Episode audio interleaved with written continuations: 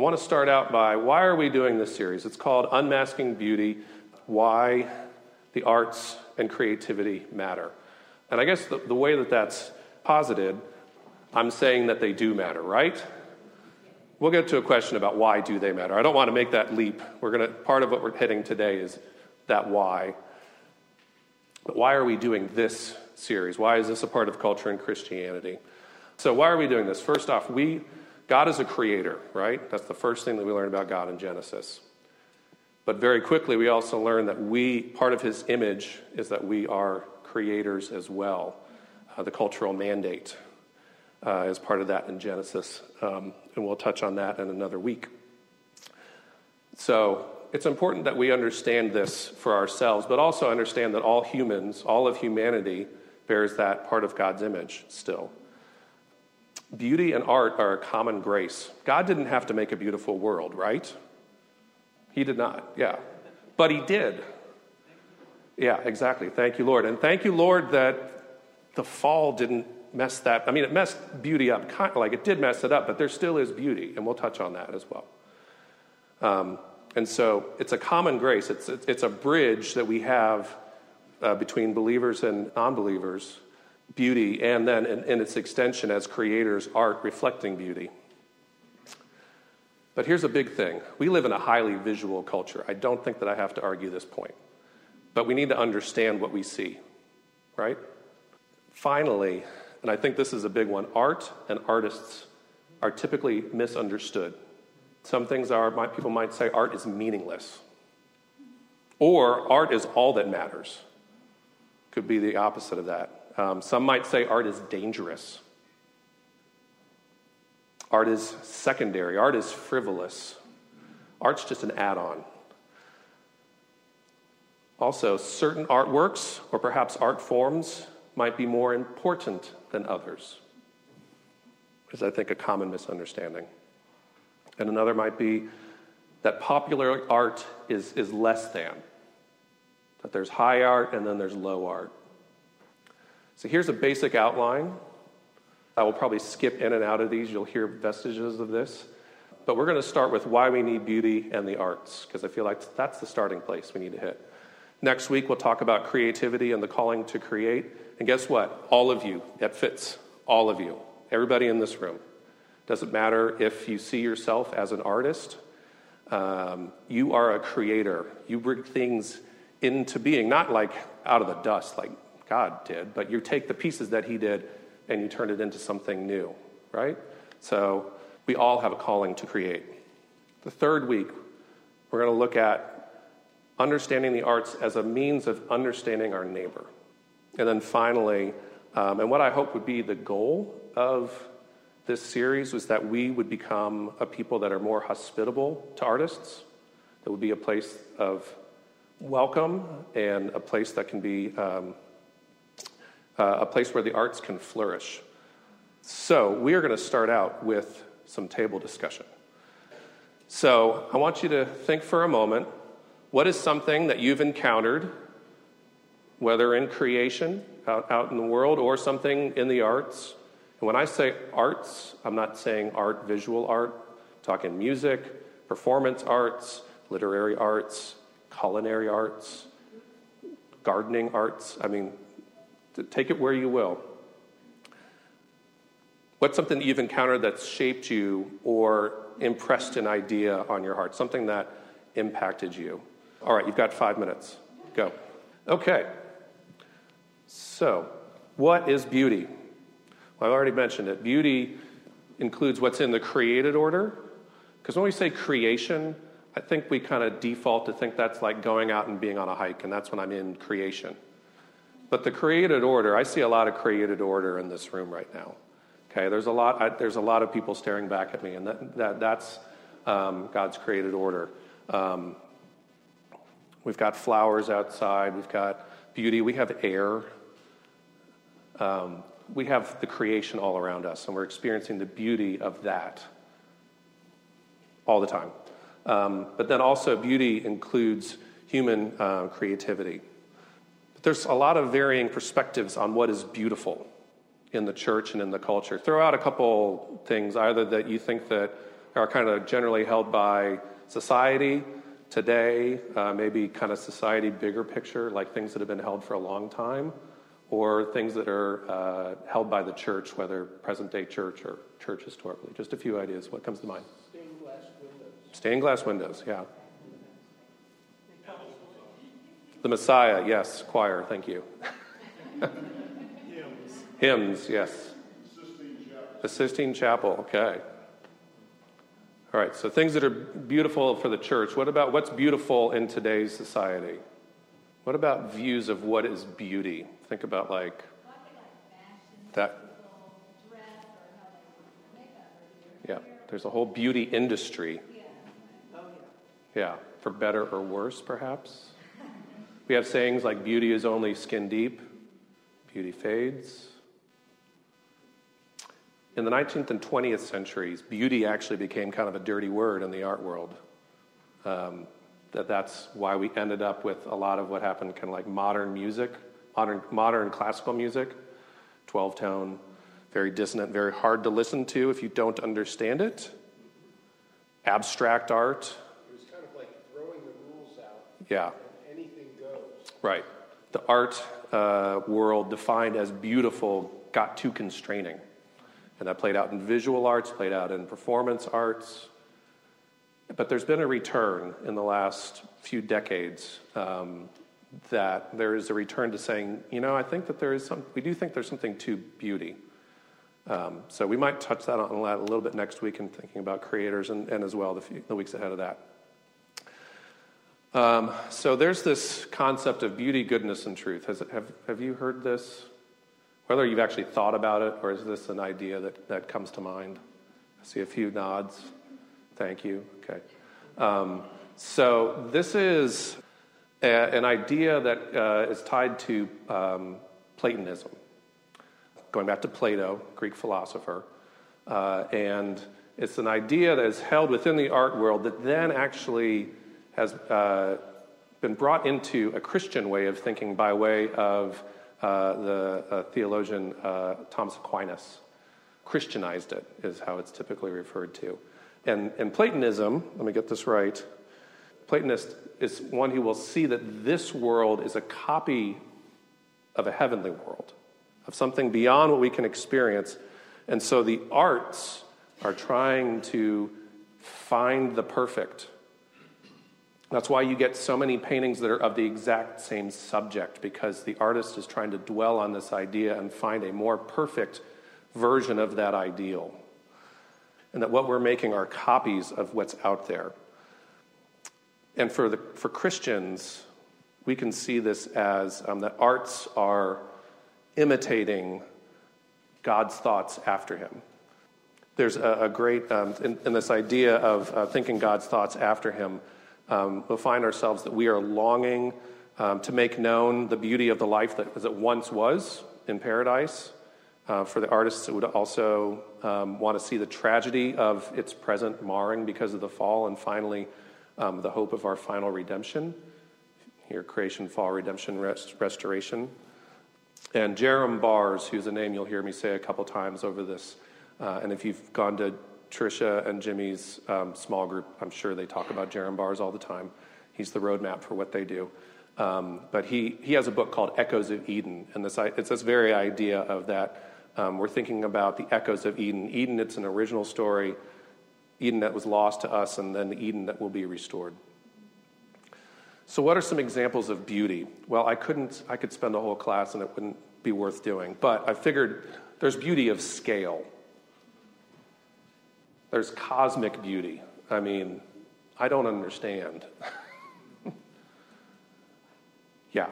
Um, and like the beauty of science that they could like build a thing that would look out that far and do this like that's just amazing too um, there's a more approachable but still a grand beauty um, one of my favorite spots um, el capitan and yosemite national park but then there's beauty in small things and the detail. I love, I mean, this is not, this, this is not a manipulated photo. This is what this hummingbird's coloring looks like.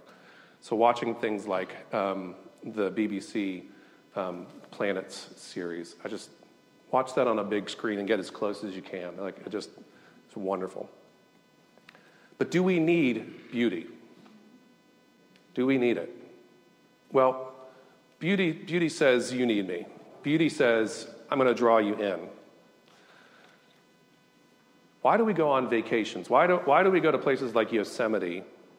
Why do we go to the Grand Canyon? Why do we go to the Great Barrier Reef? Why do we go see the Mona Lisa? Why do we go see the works of Rembrandt? Why do, we're, we're the only creatures that, are in, that intentionally take time out of their life to go do something like this.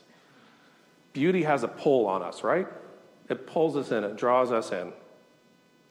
Not only that, it draws us into community with one another. Remember the last good book that you read, or the last great artwork, or the last great concert you went to. Did you go home and not say anything about it? Did you not tell a friend? Did you not um, want to tell someone about what you experienced? And perhaps when someone's done that for you, like when they've shared with you about that, it's a great way to actually get to learn something about that person a little bit better. Something that, may, you know, just in an everyday conversation you might not have learned about that person. Um, and this drawing us into community, that's what week three is a lot of how to talk about the arts and how that bridges us into conversations with people. Uh, and finally, it draws us into experiencing God. A lot of times people talk about experiencing art and beauty as a spiritual experience, right? Doesn't matter if they know who the Christian God is or not. They talk about that there's spiritual experiences in the world, and it's through this. And, it doesn't mean that God is in the artwork, right? It doesn't mean that when someone stares at the Mona Lisa and they have this divine experience, perhaps, um, that that is God. But it means that God is present in that moment. Russ Ramsey, another name you're going to hear from me um, a book that I'm going to recommend, he makes a pretty strong statement. We have a theological responsibility to engage deliberately and regularly with beauty. How many of us taking out the theological responsibility and understanding that, how many of us are engaging deliberately and regularly with beauty? But what, what does he mean by theological responsibility? Well, first, in Scripture, we see that God is inherently beautiful. Psalm 27 4.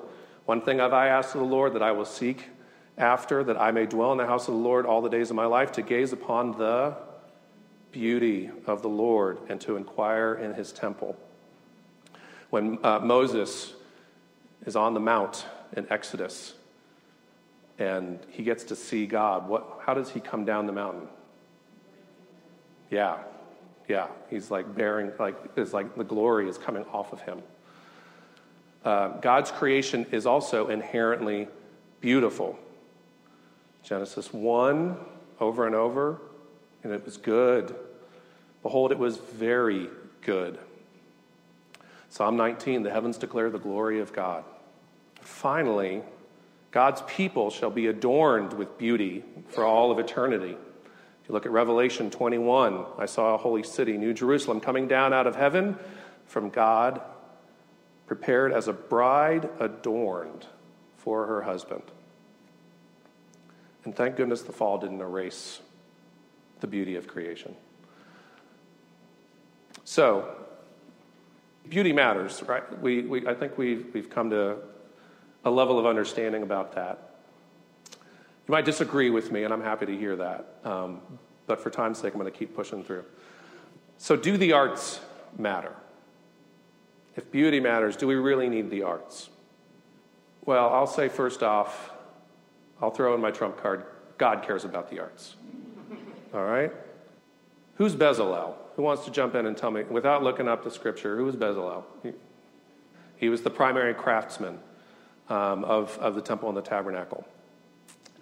He's also the first person that it's mentioned that is filled with the Spirit in Scripture. And so if you look that up in Exodus 35, that's the first mention that anybody was filled with the Spirit. And what was he filled with the Spirit to do? Crafting, Crafting to build beautiful things. So God, God cares about us being creators. uh, in the tabernacle and the temple. If you look at Scripture, it's full of literary genres, right?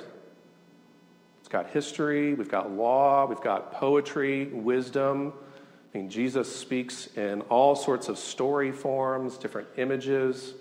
Um, I mean, Revelation alone, just like a lot of verbal, like, like trying to get our minds to imagine, right? Trying to rekindle imagination through words. Throughout the scriptures, there's also musical references, largely in the Psalms. Um, but uh, I mean, all, David was a musician um, and wrote about that uh, in his experience with God. As well, there are dramatic representations. A number of the prophets had to act out what they were doing, right? In kind of weird ways.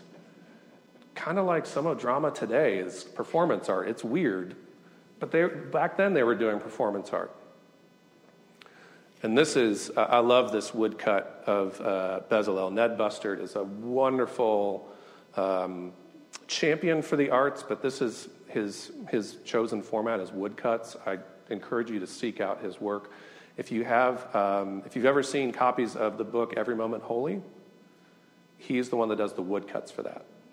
So uh, he's great. Follow him on Instagram. Can't go wrong.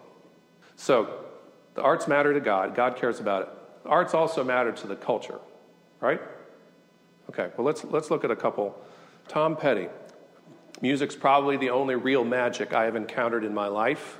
There's not some trick involved in it. It's pure and it's real.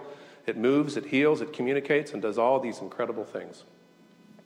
Art is spiritual for him, right?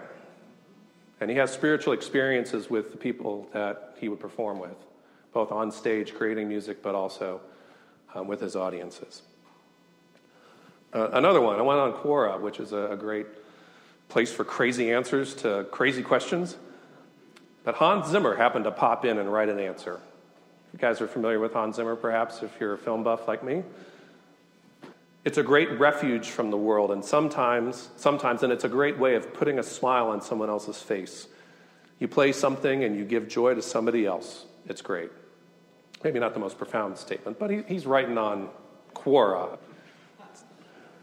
But Tolstoy, all right, we should, we should rely on Tolstoy. And I took this from someone else's quote so that he could help us understand. But the bold is what Tolstoy says. There's a great, he has a whole book on art uh, and, and, and meaning. Um, in the words of Tolstoy, without literature, men would be like wild beasts because it endows an understanding and empathy in the reader. Even for someone who is much separated to him by time and distance, literature unites mankind. So I, I think it's pretty clear that I didn't have to look to Hans Zimmer or Tom Petty or Leo Tolstoy to be able to say we could pull anybody off the street, and most people would say art and beauty matter. So I will say that the arts should matter to Christians in the church. And we'll talk a little bit about future, what I mean by should. Sistine Chapel was already mentioned. Thank you, Bruce. Um, historically, arts and artists have been support, sponsored and, uh, by and incorporated into the life of the church. Very much in the Western church, but, th- but throughout the history of the church, arts have been an important part of the life of the church. But also, I think that if, if God cares about something, then we need to care about it too, right? So if we're going to love the Lord our God with all our heart, soul, mind, and strength, part of that is we're loving what He loves. But if also, if we're going to love our neighbor as ourselves, not necessarily that we need to love the things, but we need to understand and see that art matters. And we'll unpack that over the next few weeks. All right, so I'm going to come, I'm going to wrap things up for my section um, with a few benefits, a few applications of why we need to experience art. Well, the first thing I mentioned, creativity of others helps us enter the creativity of God.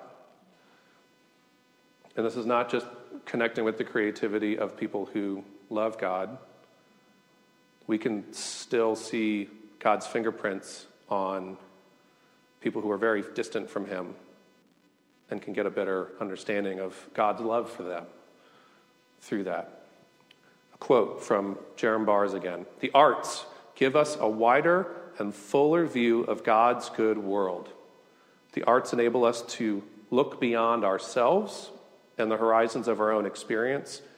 They help us to stop being so self centered. It's kind of convicting. The arts help us to not be so self centered. We get to, uh, pointing to what uh, Tolstoy said, that we get to empathize with other people. We get to try on their shoes. That can go, art, is, art could be so self-centered also. Yeah, Sue asked if, if art can become very self centered. Yes. Um, and that, and that I, I mean, that's not just for artists who are creating outside of a, a Christian belief. I think that Christians can become very self centered in their art. And I'm going to touch a little bit on that. But in an ideal world, in a Platonic, Thomistic world where things are perfect, yes, we get to stop being so self centered and, and, get to be out, outside of ourselves. Another concept um, that is a benefit of experiencing beauty in art is um, what's referred to as culture care. Uh, a wonderful book I'd recommend, and you don't need to write these down. I'm going to show you a slide in a minute that has some book recommendations. Be helpful. Uh, Makoto Fujimura, who is a wonderful artist. I will bring up. I, I have a um, illuminated manuscript of the Gospels that he has done. Um, it's amazing, uh, very unique um, art, and I can't even describe it. You just need to go read about him. But he talks about how art is, and beauty is a, is a, can be a means of culture care. Um, he shares a story about his wife is a therapist. Um, and at one point, where at a very dark point in his life, uh, and was really struggling with his art, one day she came home with flowers.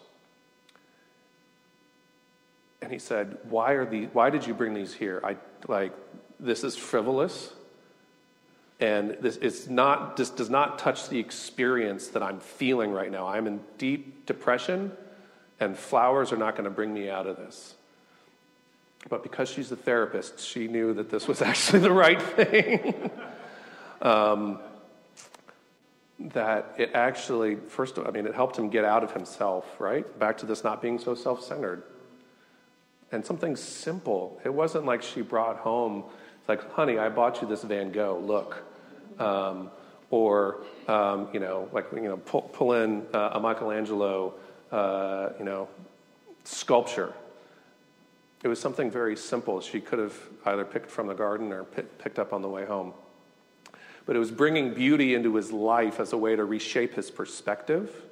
And I think that that's something that we have a calling as Christians for those who have hope to take hope out into the world. Beauty and art is a way to take that hope into the world. And that's what he means by culture care. I'm going to read this quote Culture is not a territory to be won or lost, but a resource we're called to steward, steward with care.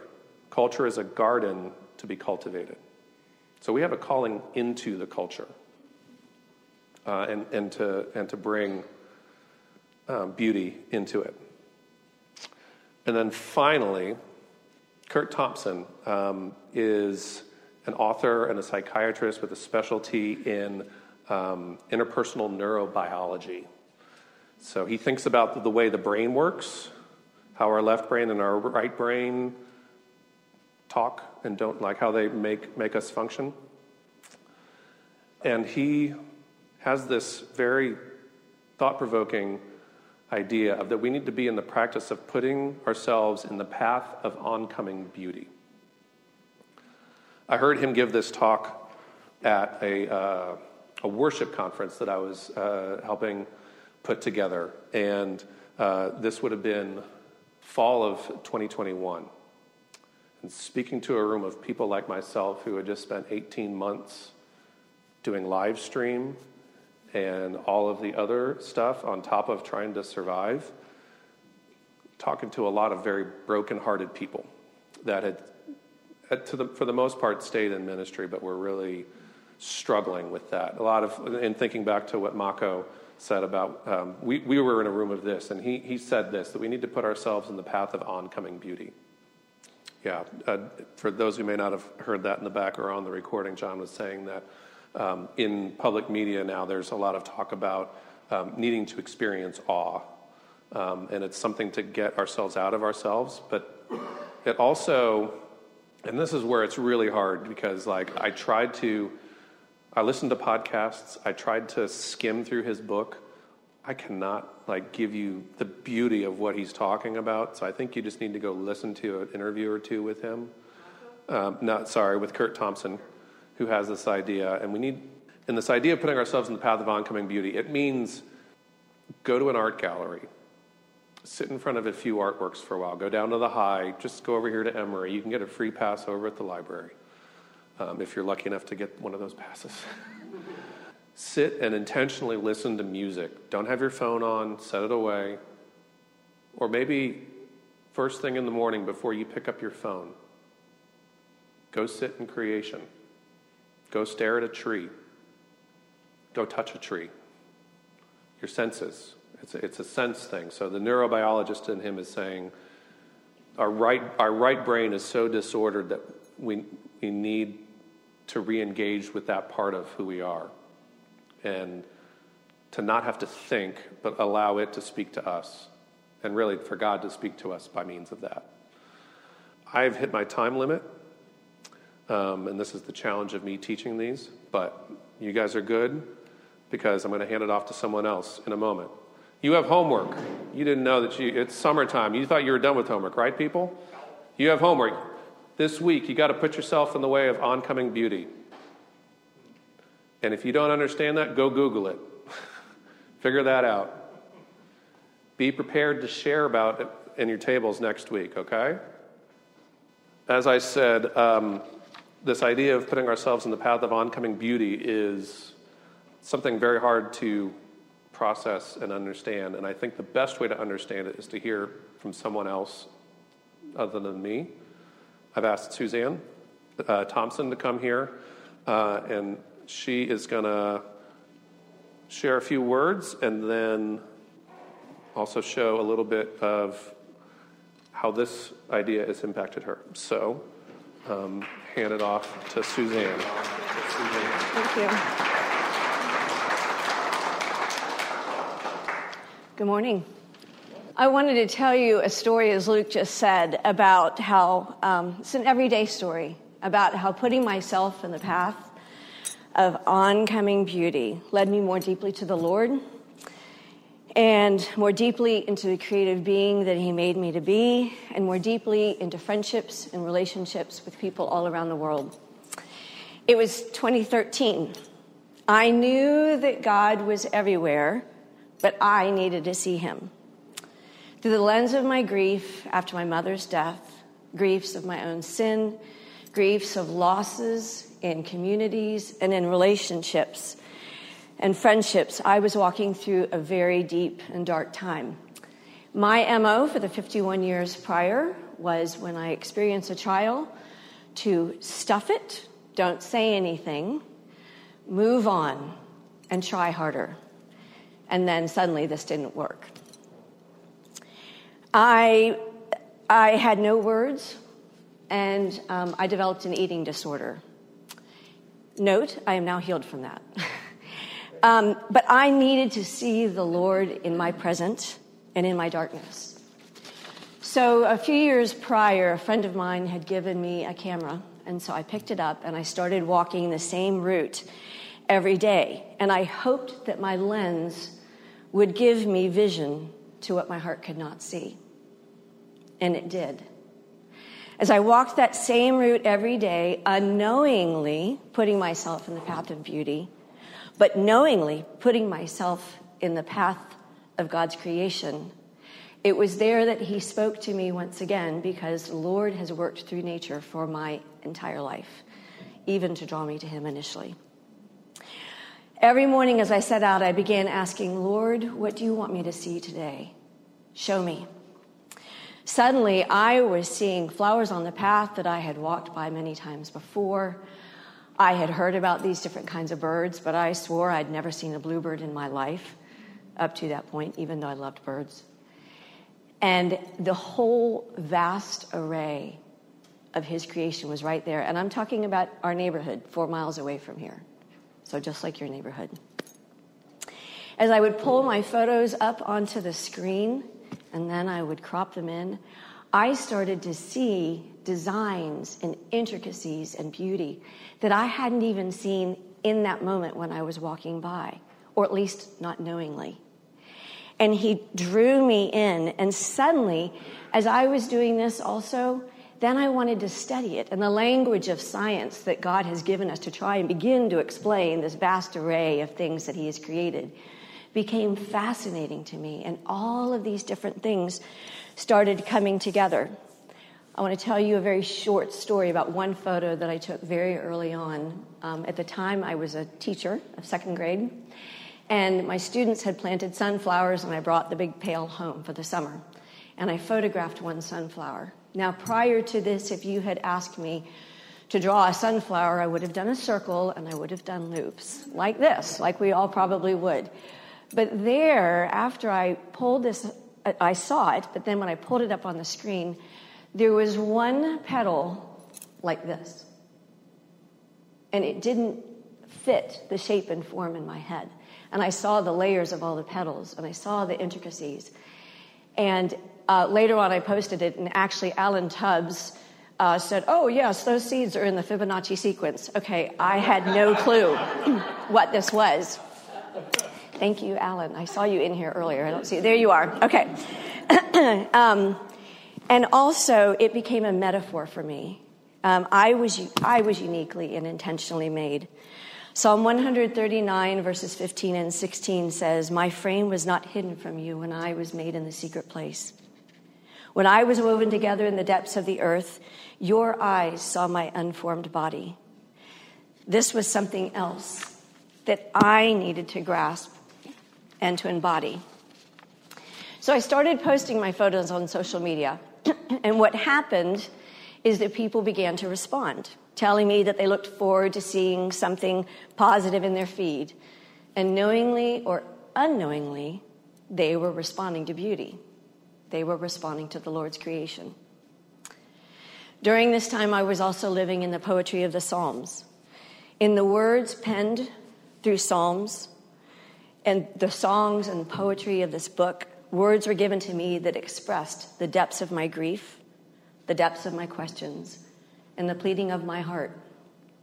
Psalm 42, verses 1 and 2 reads As the deer pants for streams of water, so my soul pants for you, O God. My soul thirsts for God, for the living God. When can I go and meet with God? My tears have been my food day and night. I read the poetry of the Psalms for truth and hope. Psalm 73, verses 23 through 26 reads, Yet I am always with you. You hold me by my right hand. You guide me with your counsel, and afterward you will take me into glory. Whom have I in heaven but you? And earth has nothing I desire besides you.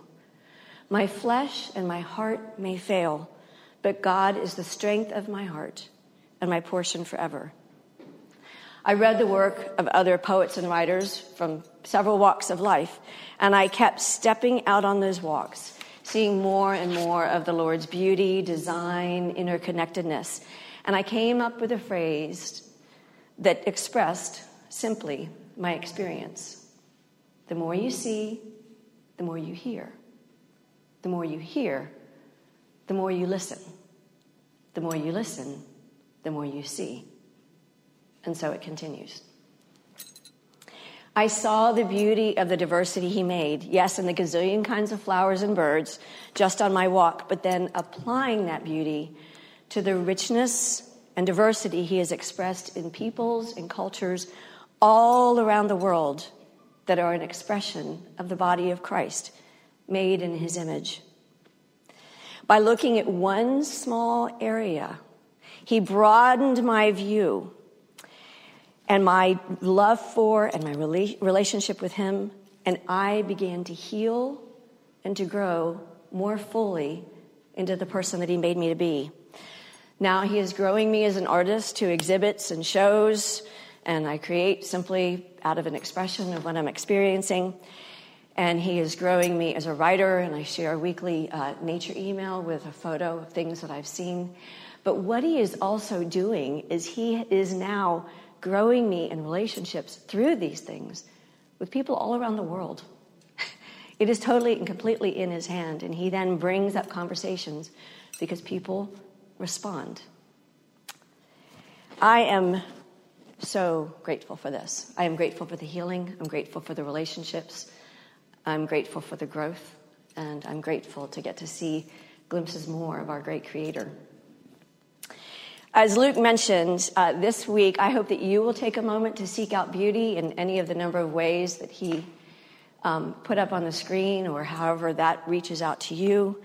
But I want to show you a three minute video. Yeah, we'll have three minutes um, of, the, of some photographs that I took over a 13 month period. All of these photographs were taken in a one mile radius of our house. So I hope that these will encourage you to step out as well and to see what is right there. Thank you.